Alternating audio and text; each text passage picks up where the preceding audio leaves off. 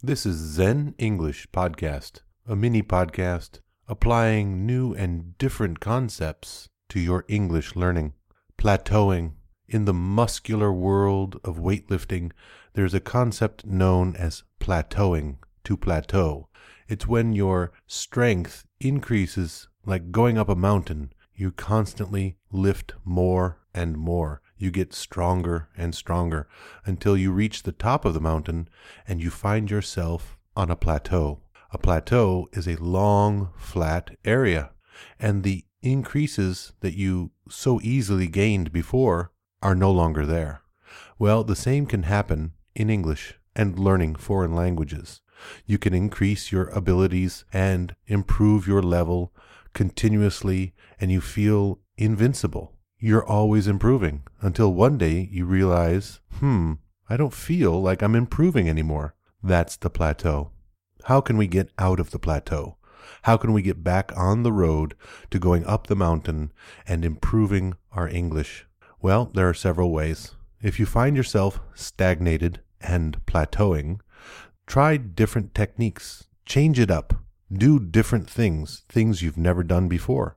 If you like, you can read aloud. Don't worry about the pronunciation. The important thing is doing something different. Talk to a tree. It can be a nice conversation. Write a poem.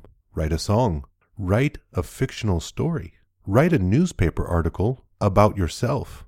Write a movie review. You can always record these things. Play it, listen to it, concentrate on all the little things that you're doing, and then get a dictionary change it up a little bit, and re record it. Don't forget you can always use a thesaurus. That's a thesaurus, a dictionary of synonyms. That can help you grow and amplify your vocabulary, and then you can get out of that plateau with an exponential growth in the content of your English. You can always start to listen to a different genre of music. Start analyzing the lyrics of pop if you've never listened to it before. I always recommend listening to country music. Country music is full of great stories, many of them humorous. Again, check it out with a dictionary, see what they're talking about, and that can help you from a new musical angle. If you have a conversation partner, an exchange as some people call it, you can always find a new one. Or get that partner to ask you different questions. Ask yourself different questions as you are thinking in English.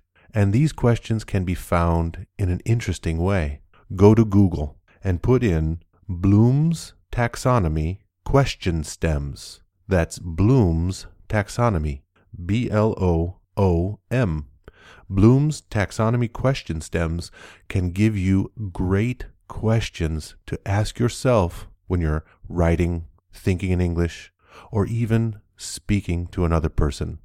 These tips will help you get out of that plateau and back on the road to improvement. This has been Zen English Podcast.